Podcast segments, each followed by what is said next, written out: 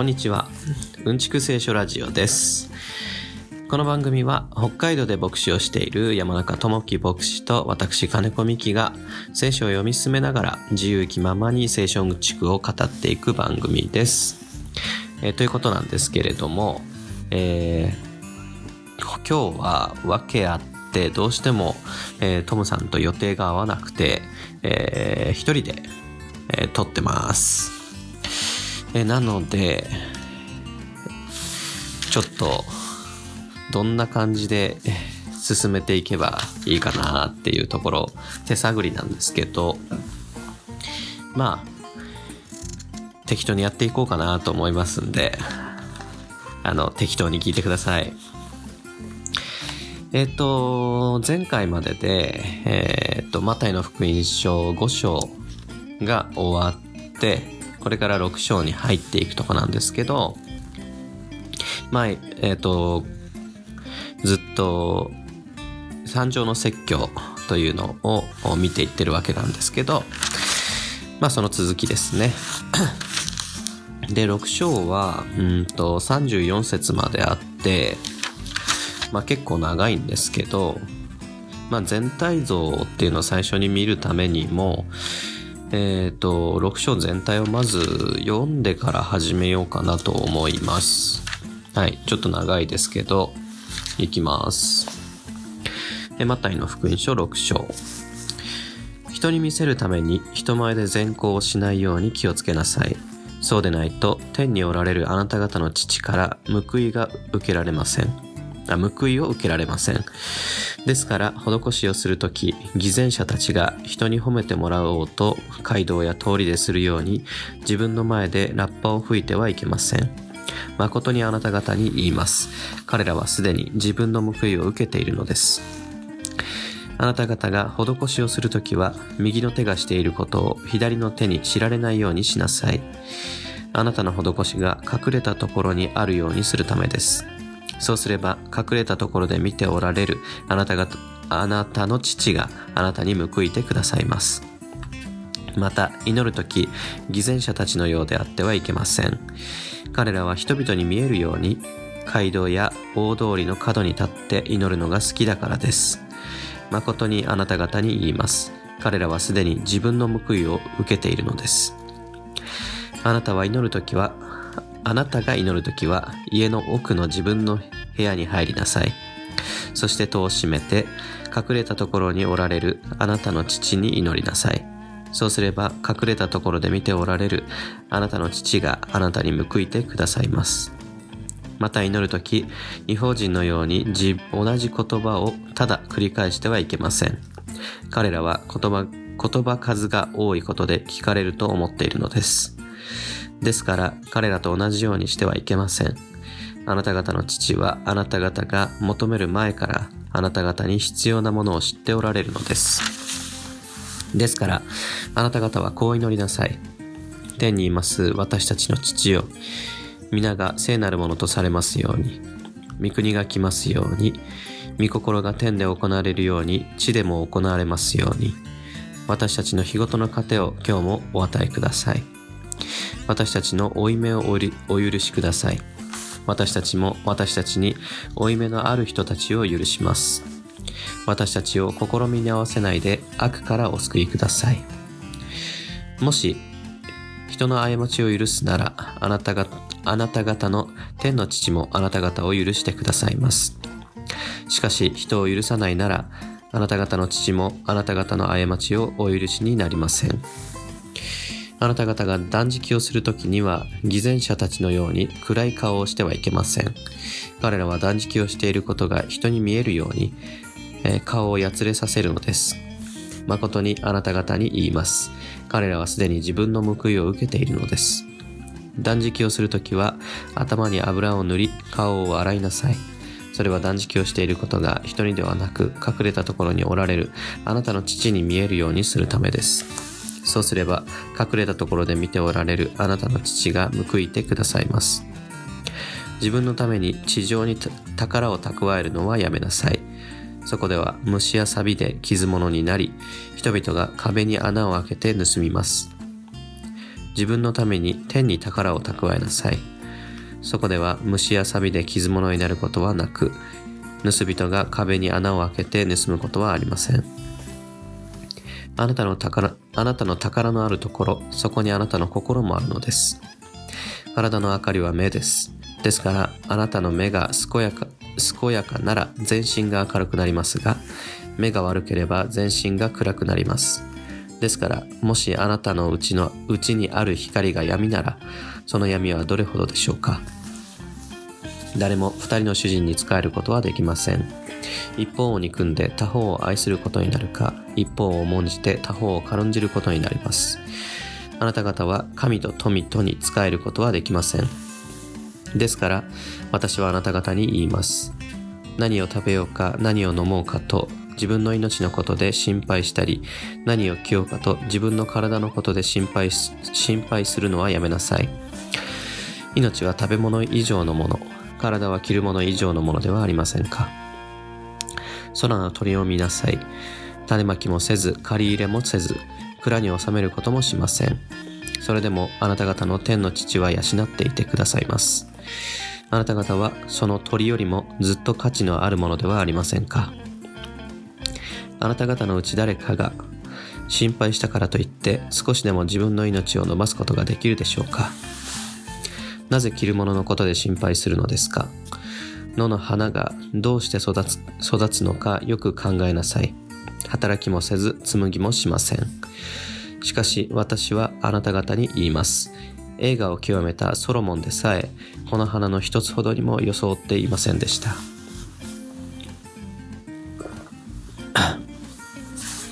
今日はあって明日は炉に投げ込まれる野の草でさえ。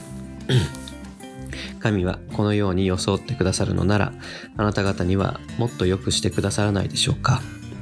信仰の薄い人たちよ。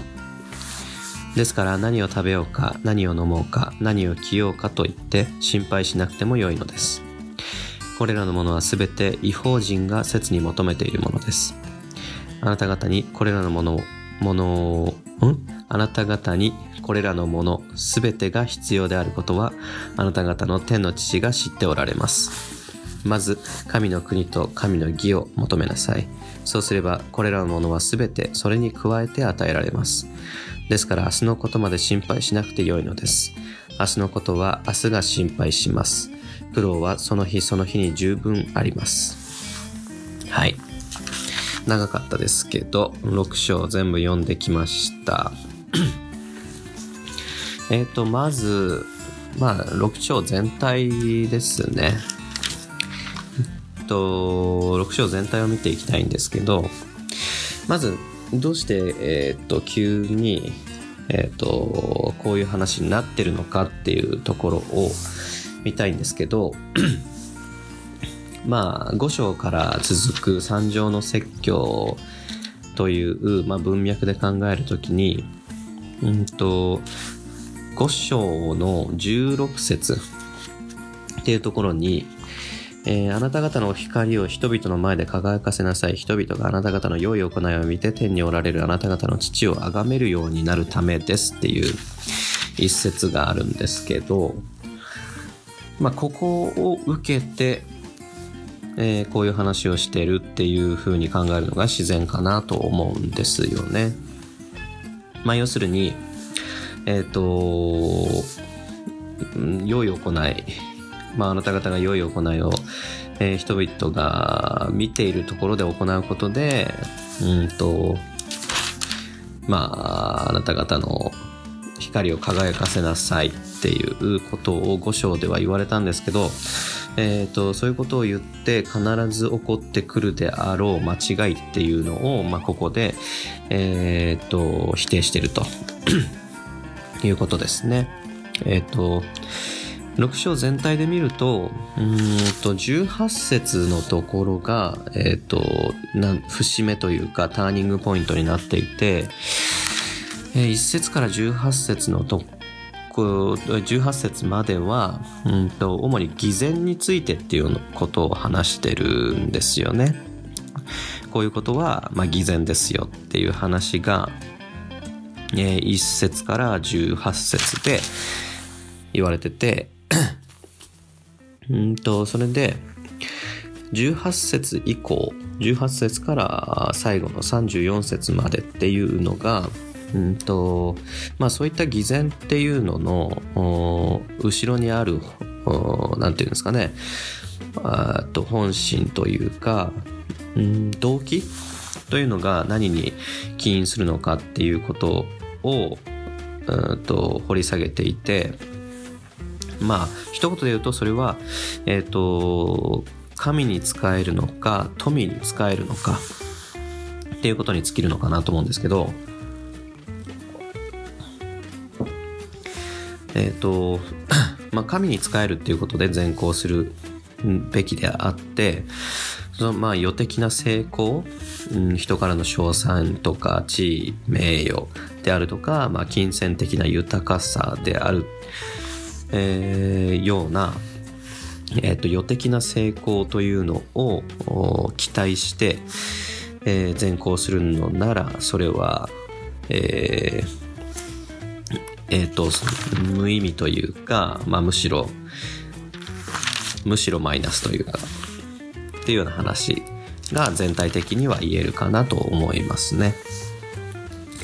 で、まあ、前半部分の偽善についてっていうことで、うんと、3つのことが挙げられてて、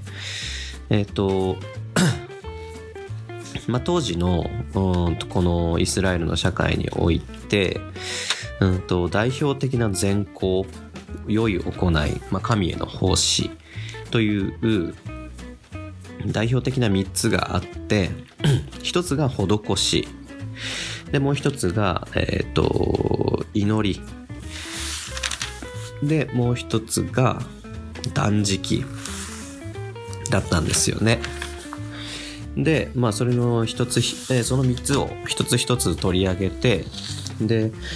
まあ、実際に、えー、当時行われていたあとその善行にまつわる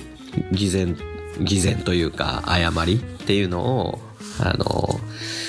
まあ、正していったということですかね。まあ一節から見ていきたいんですけどえっ、ー、とまあ人人に見せるためにそういったあ善行を行うなっていうことが、まあ、語られてでまあ偽善者たちが人に褒めてもらもらおうとしてえっ、ー、と街道や通りであの自分の前でラッパーを吹くようなことはやめなさいと、まあ、まあ実際にラッパーを吹いていたっていうよりもまあいや今いいことしてますよっていうのがこう、まあ、分かるようにえーと、これ見よがしにするっていうことなんでしょうけどで、えーと、彼らはすでに自分の報いを受けているのですっていうふうに言われるんですよね。であの偽善者たちっていうふうに言われるんですけどこの言葉がもともとのギリシャ語ではあの役者役者を表す言葉が使われているんですけど、まあ、当時の、えーと、ギリシャのその演劇っていうか役者っていうのはその場面ごとにあの仮面をつけて演技をするっていう何て言うんですか表現方法であの何て言うんですか怒ってる顔とか喜んでる顔泣いてる顔みたいな そういう感情を表すお面をつけて、えーと演技をしていたらしいんですけどまあそれをここでは偽善という偽善者っていう何て言うんですか意味合いで使っていると。えっ、とまあなのでそういった役者があの報酬をもらうようにまああのお客さんからまあ何て言うんですか拍手を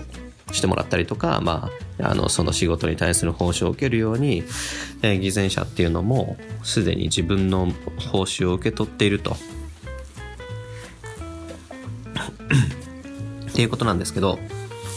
えっ、ー、と、この、すでに自分の報いを受けているのですっていう言葉も、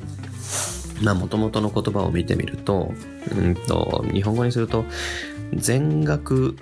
領収済みみたいな意味の言葉が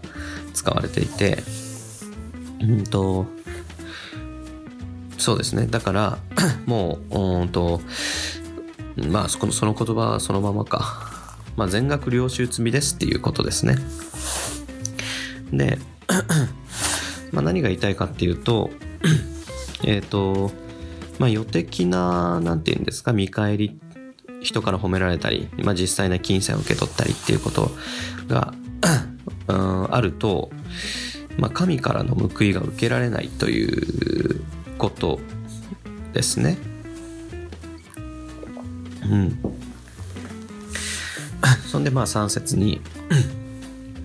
あなたが施しをする時には右の手がしていることを左の手に知られないようにしなさいって書いてあるんですけど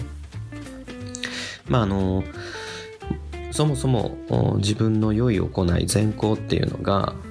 と他人に見せびらかすようにするするのはダメですよって言った後にかつうんと右の手がしていることを左の手に知られないようにしなさいっていうふうに言われるわけなんですけどまあもちろん実際にはまあ不可能なわけで右手でなんだ、えー、とペン持って物書いてるっていうことが、まあ、左の手にが意識があるわけじゃないですけどえっ、とまあ自分がやってることを自分で知らないなんていうことはないわけなんですけど要するにうんとまあ偽善を行う時の気持ちっていうのを想像してみると、まあ、わかるかと思うんですけどあのやっぱ人に見られたいっていう思いがあるわけですよね。自分こんなここんないいことしてる？こんなすごいことしてる？ぜひ見てほしいっていう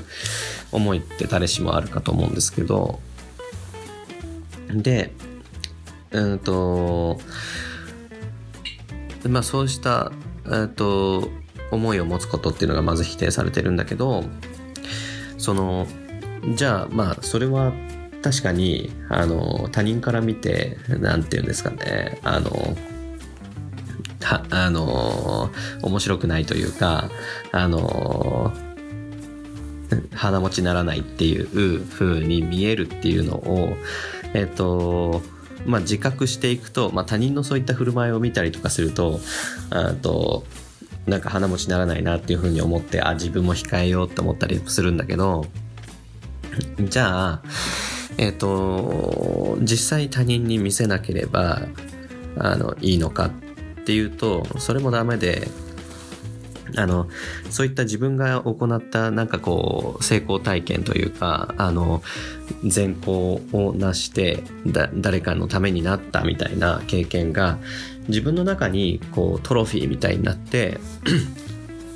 あの誇りになってると。で機会があればなんかこうさりげなくあの自慢というふうに受け取られないような形で誰かにこう披露したいみたいな思いがあのまあ僕もねあの確かにあるなと自分の中で思うんですけどそれもダメだよということかなと思いますね。はい。で、まあ4節の方に行くと、あのあなたの施しがえっと隠れたところにあるためだと。そうすれば隠れたところで見ておられるあなたの父があなたに報いてくださいますと。で まあ隠れていることと知られないでいることまあ他人にも自分にもその誇りとならないこと。っていうことであなたの父の報いが受けられる。まあ父っていうのはあの神のことですけど神の報いってじゃあ何なのかっていうことなんですがえっ、ー、とまあ聖書全体を見ていると神の報いが何なのかってまあいろいろ定義できると思うんですよね。だけどまあちょっと広すぎるのでまあ今はうんと三条の説教っていうのを見ているっていう、まあ、文脈の中で絞って考えると一つ言えることはえっと、三条の説教の冒頭で出てきた、えっと、8つの幸い八福といって取り扱ってきましたけどそれらの,、えっと、それらの8つの幸いの性質っていうのがあと備わっていくというか与えられていくっていうことがあ一つ、えー、隠れたところにおられるあなたの父の報いっていうことなのかなと思うんですよね。まあおさらいとして 8つの幸いちょっと一個一個えー、っと言っていきますけど、えー、心の貧しいものは幸いです悲しむものは幸いです柔和なものは幸いです。義に植え乾くものは幸いです。憐れみ深いものは幸いです。心の清いものは幸いです。平和を作るものは幸いです。義のために迫害されているものは幸いです。っていうこの8つなんですけど、まあ一つ一つ何を表しているのかっていうのは、えっ、ー、と、忘れちゃってるか、きあの、ここから聞いた人は、えっと、ま、えっ、ー、と、その時5章の、このそれぞれのところにをちょっと再生して聞いてもらえたらなと思うんですけど、うん。まあ、おそらくえっ、ー、と、報いの最たるものはここに集約されてるのかと思うんですよね。まあもちろん、えっ、ー、と、物質的なというか、予的な 報いっていうのもないわけじゃなくて、えっ、と、まあ、この6章のこの後のところで、えー、例えば26節で、空の鳥を見なさい。種まきもせず、借り入れもしません。あ借りもせず、蔵に収めることもしません。それでもあなた方の父は、あ天の父は養ってくださいますっていうふうに、まあ、物質的な、えっと、支えっていうか報いっていうのも、えー、確かにあるんだけど、まあ、それはうんとうんと何て言うんですか？うんとそんなに強調されてないというか、まあ、それは当然あるんだけどっていうような、えー、ところですかね。はい。まあ、えー、先に進みますけど、えっと、次は祈りですね。祈りっていうことについてに入っていくんですけど、えっと、また祈る時偽善偽善者たちのようでは出会ってはいけませんと。で要するにまあ人に目立つところにわざわざ行ってあの大声で祈ったりとかするんじゃなくて、えっと自分の奥まった部屋に入って隠れたところにおられるあなたの父に祈りなさいということなんですけどえっ、とまあ、ここで、うんと、家の奥の自分の部屋に入りなさいと。で、そこで祈りなさい。あそこで戸を閉めて祈りなさいっていう風に言われてるんですけど、ここ、英語の聖書とかで読んでると、うんと、チェンバー、チャンバーっていう言葉が使われて、その自分の奥まった部屋っていうところに、で、まあ、小部屋というか、まあ、部屋というか、っていう意味の言葉なんですけど、あの、最近、最近、ここ数年、あの、エコーチェンバーっていう言葉が、あの、聞かれるように、言われるようになったかなと思って、あの、それを思い出したんですけど、えっ、ー、と、まあ、主によく使われたのは、その前回のアメリカの大統領選の時に、まあ、様々なフェイクニュースだとか陰謀論だとかっていうのが、えっ、ー、と、大きく扱われ始めて、でそういったことがどうして起こっていくのかっていう文脈の中で、まあ、エコーチェンバー現象なんていう言葉が使われて、まあ、要するにその、まあ、SNS だとかで、えっと、自分と似たような考え似たような価値観の人たちをだけをこうフォローしていくと,、うんとまあ、自分と同じ考えの人だけの、えー、と意見があの、まあ、その自分の SNS のタイムライン上に溢れていくと。でさもさも世の中にはそういった意見の人ばっかりのように錯覚していってしまうと。それであの他の立場他の意見っていうのが全然入ってこなくなってしまってまああの誤情報だったりとか陰謀論っていうのが、まあ、広がりを見せているみたいな、まあ、その一端をその現象が、えっと、になっているとかそそそれに一役買ってるみたいないう説明をされるようになってるかと思うんですけどでここでもまあそのチェンバーっていう言葉が使われててうんとでここではむしろそのそのチェンバーにこもれと、まあ、エコーチェンバー現象のの時にはあのなんだそのチェンバーから出てきて外の空気吸っていろんな人の意見を聞かないとダメだっていう意味合いで使われるわけですけどむしろ祈る時にはその部屋の中に入って戸を閉めて、えーと、自分と神そのそれだけの関係他の人が全く入り込む余地のないところに入って祈りなさいと。まあ実際ね物理的にそういう部屋がある人ない人いるしじゃああの例えば家の中でここは祈りの部屋って決めておいたら逆にそこに入ったらああの人は祈ってるんだなっていうふうに見られちゃってあのそれがまた偽善に つながりかねないっていうのもあるのでまあ物理的な部屋の話をしてるわけではなくそういった、えー、心の状態というかうんとそういった神との関係において祈りなさいっていうことですよね。はい。で、えーと、次にあの祈りにおける間違いっていうのが指摘されているのが、えーと、祈る違法人のように同じ言葉をただ繰り返してはいけません。彼らは言葉数が多いことで聞かれると思っているのですと。はい。まあここなんかはうんそうですね。あの創価学会の方とかに怒られそうですけどあのまあ、祈りっていうのがお題目のようになってしまってそれを何千何万何十万回唱えることが何て言うんですかねあのあの善行なんだっていう風な捉え方を、まあ、否定してるわけですよね。その何回唱えたかっていうことは、まあ、どうでもいいんだとじゃなくてその祈りっていうのはまあキリスト教においてはあの、まあ、聖書においてはというか、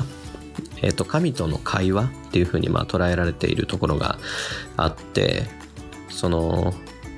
つまり同じ言葉をただ繰り返してその言葉数だけを増やしていくっていうのはまあ、ある意味で会話というふうに考えると自分の話だけずっとしてるっていう状態。で自分の話したいことだけ繰り返し繰り返しずっと、えー、して相手の話は聞かないっていう。まあちょっとコミュニケーションとして破綻してるっていうことですかね。はい。でうんとですからこう祈りなさいっていうふうに9節からえっ、ー、と13節までえっ、ー、と、祈りのお手本が示されるわけなんですけど、ここが、えっと、いわゆる主の祈りって言われるところで、うんと、まあ、主の祈り、その、えっと、教会に行ってる人間だったら、まあ、絶対知っているものなんですけど、まあ、一般に知られてるかどうかは、を私は知らないので、えっと、まあ、一応解説しますと、えっと、まあ、主、つまりイエス・キリストなんですけど、が、えっと、まあ、教えた祈りってことですよね。で、えっと、まあ、キリスト教徒たちは、あの、まあ、この祈りが、まあ、祈りのお手本だっていうことで、えっと、毎週日曜日に教会でこれを、えっと、みんなで、えっと、唱えるっていうか、昭和するっていう習慣があるわけなんですけど、えっ、ー、と、まあ、一回通して読んでみますけど、天にいます私たちの父よ、皆が聖なるものとされますように、御国が来ますように、御心が天で行われるように、地でも行われますように。私たちの日ごとの糧を今日もお与えください。私たちの負い目をお許しください。私たちも私たちに負い目のある人たちを許します。私たちを試みに合わせないで悪からお救いくださいと。まあ、教会で祈るときは、あと、国と力と栄はとこしえに、あなたのものだからです。アーメンっていう最後につくんですけど、えっと、まあ、この内容に入っていくと、また、この、主主の祈りだけでなんか3回ぐらいやんなきゃいけないような感じになってくるんでで今日トムさんもいませんしここには深入りしないようにしたいと思うんですけど、まあ、一点言うこの文脈の中で言えるとすればえっ、とワンテーマ一言なんですよね。えっ、とまず「父よ」っていうふうに問いかえっ、となんだろうえっ、と、えー祈り始めて、えっ、と、皆が聖なるものとされますように、まあ、聖なるものとされますようにっていう言葉がちょっと意味深すぎてよくわかんないですけど、まあ、えっ、と、前までの聖書では、あと皆が崇められますようにっていうふうに訳されてましたかね。あそっちの方が分かりやすいですけど、まあ、もともとの意味をそれだとちょっと狭くしちゃうっていうことで、ここで、まあ、改定されたわけですけど、はい。で、うん、ああ、ダメだ。やっぱり詳しく入っていきそうになるのでやめましょう。えっ、と、ワンテーマ一言で、えっ、と、祈ってるよっていうことが、ここで非常に簡潔な祈りかなと思いますね。で、えっ、と、この、とマタイの6章で、えー一つ取り上げられてるのが、えっと、12節のところですね。えっ、と、私たちの負い目をお許しください。私たちも私たちに負い目のある人たちを許しますと。で、ここが14、15節で取り上げてられてて、えっ、と、もし人の過ちを許すなら、あなた方の天の父もあなた方を許してくださいます。しかし、人を許さないなら、あなた方の父もあなた方の過ちをお許しになりませんと。はい。えっ、と、まあ、厳しいこと言ってますよね。人を許さねえやつは許されねえぞってことなわけですけど、えっ、と、確かにそうなんですよね。えっ、と、立この立法的に言えば、立法的に言えばっていうかまあ、うんと、えっ、と、正し、うん、そうですね。神の正しさの基準から言えば、この通りで、人を許さない人間は許されない。なぜなら全ての人間が罪人で、えっ、と、人を許さないってことは、その自分が許される余地も自自ら放棄することになるからっていうことなんですけど、じゃあ誰が許されるのかって、あの、許しって、その、なんかよく英語のクイズでもあるらしいですけど、その、英語の中で最も難しい英単語は何ですかっていうクイズがあって、まあそれは forgiveness だと。あの、許したっていうような、そんな、なんかジョークっていうか、なんかそんなのがあるらしいんですけど、まあ許しって本当一番難しくて、えっ、と、全部を許した人間なんて、まあいないわけですよね。じゃあ全ての、ね、人間が、えっ、と、神からも許許されないのかということになっちゃうんですが、まあ、ある意味であのその通りで全ての人間が神から許されない存在なんですよ。いやむしろキリスト教ってそこから始まっててあのそれつまり心の貧しいものは幸いですっていうところでもその5章の8福のあ、えーっと結構長く話しましたけど自分が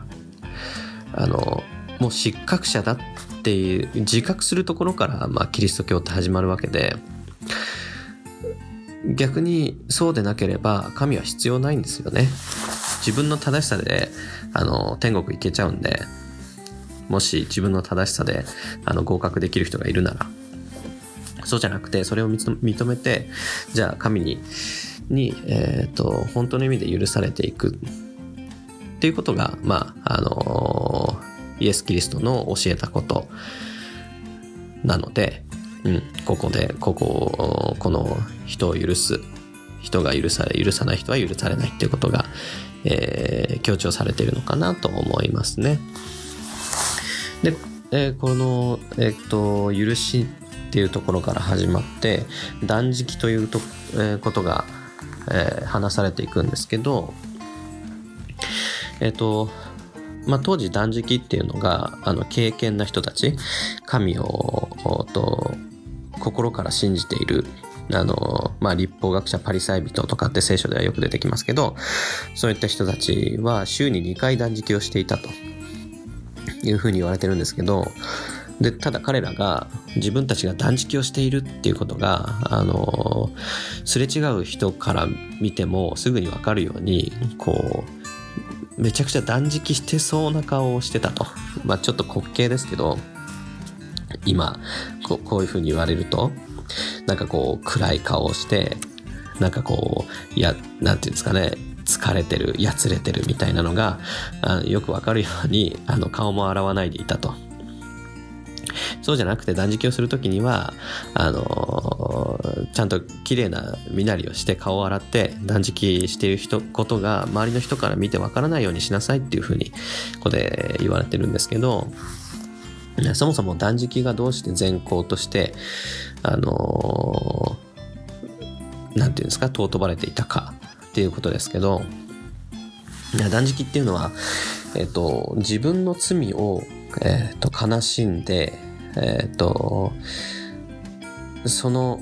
心の表れとして断食をする。っていうのが、そもそも断食をする、え理由だったわけですけど、まあ、こ自分の罪を悲しむ。自分の、え、ー、とな過ちを、えーと、食いる。っていうことが、え、ー、と、断食なんですけどまあここで偽善者たちって言われてる人たちは自分は正しい人だっていうのを誇るために断食をしていたと、まあ、本末転倒が起こってたわけですよね。まあ、だからうんとつまり許しっていう文脈からこれ断食に移っているっていうことを見るとうんとつまり自分の罪を悲しむっていうことがなければ人を許すことができないっていうことでもあると思うんですよね。その自分に危害を加えた人自分に不利益を生じさせた人っていうのをに怒る思いは当然出てくるんだけどじゃあ自分っていうのを振り返った時にあ自分も同じことをするなっていう、えーと、自分の惨めさ自分の足りなさ自分の弱さ自分の罪深さっていうことを自覚して初めて他人を許すことができるっていうことだと思うんですよね。まあなんでこの流れで断食に入の話に入っていってるのかなというところですが えっとで18節に入っていくとまたあここがターニングポイントってさっき言いましたけどうんとじゃあその偽善者たちっていうのがじゃあどういう動機でえっ、ー、とそれをしててそれがなぜいけないのかっていうことが語られていくわけですけどまあもうちょっと40分ぐらいになってきたのでここまでにしようかなと思うんですけど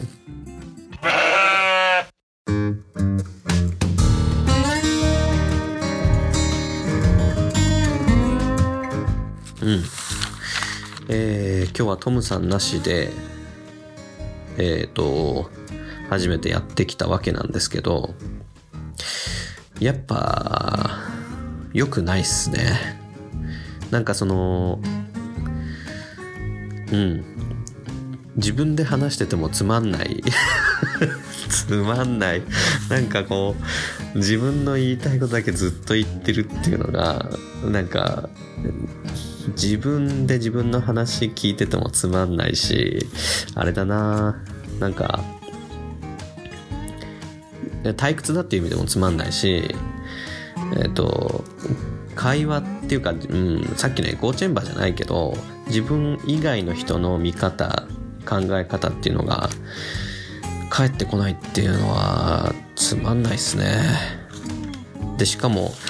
あのま聞いてて分かったかもしれないですけど普段より準備してるんですよね。あの一応あの 一応こう読む前あの始める前に6章全部見てちょっと頭の中で整理してみたいなことをして臨んだっていうかいつもはしてねえのかよって感じなんですけどんにもかかわらずなんかこう整理されてないしあのー、まあ、急ぎすぎっていうのもあんのかな。やっぱ一人で喋ってると間を作るのが怖いですね。うん。まあ普段からあの僕が編集作業もあのなんだ収録した後の編集作業もやっててえっ、ー、と僕のなんトラックっていうか僕の音源とトムさんの音源見てみると圧倒的に僕の方が喋りすぎてるっていうことを見ていつも反省させられるんですけどまあちょっとやっぱ喋りすぎですね。うん。はい。はい。なんでやめます。はい、今週は、え、トムさんなしっていうことでお送りしましたけれども、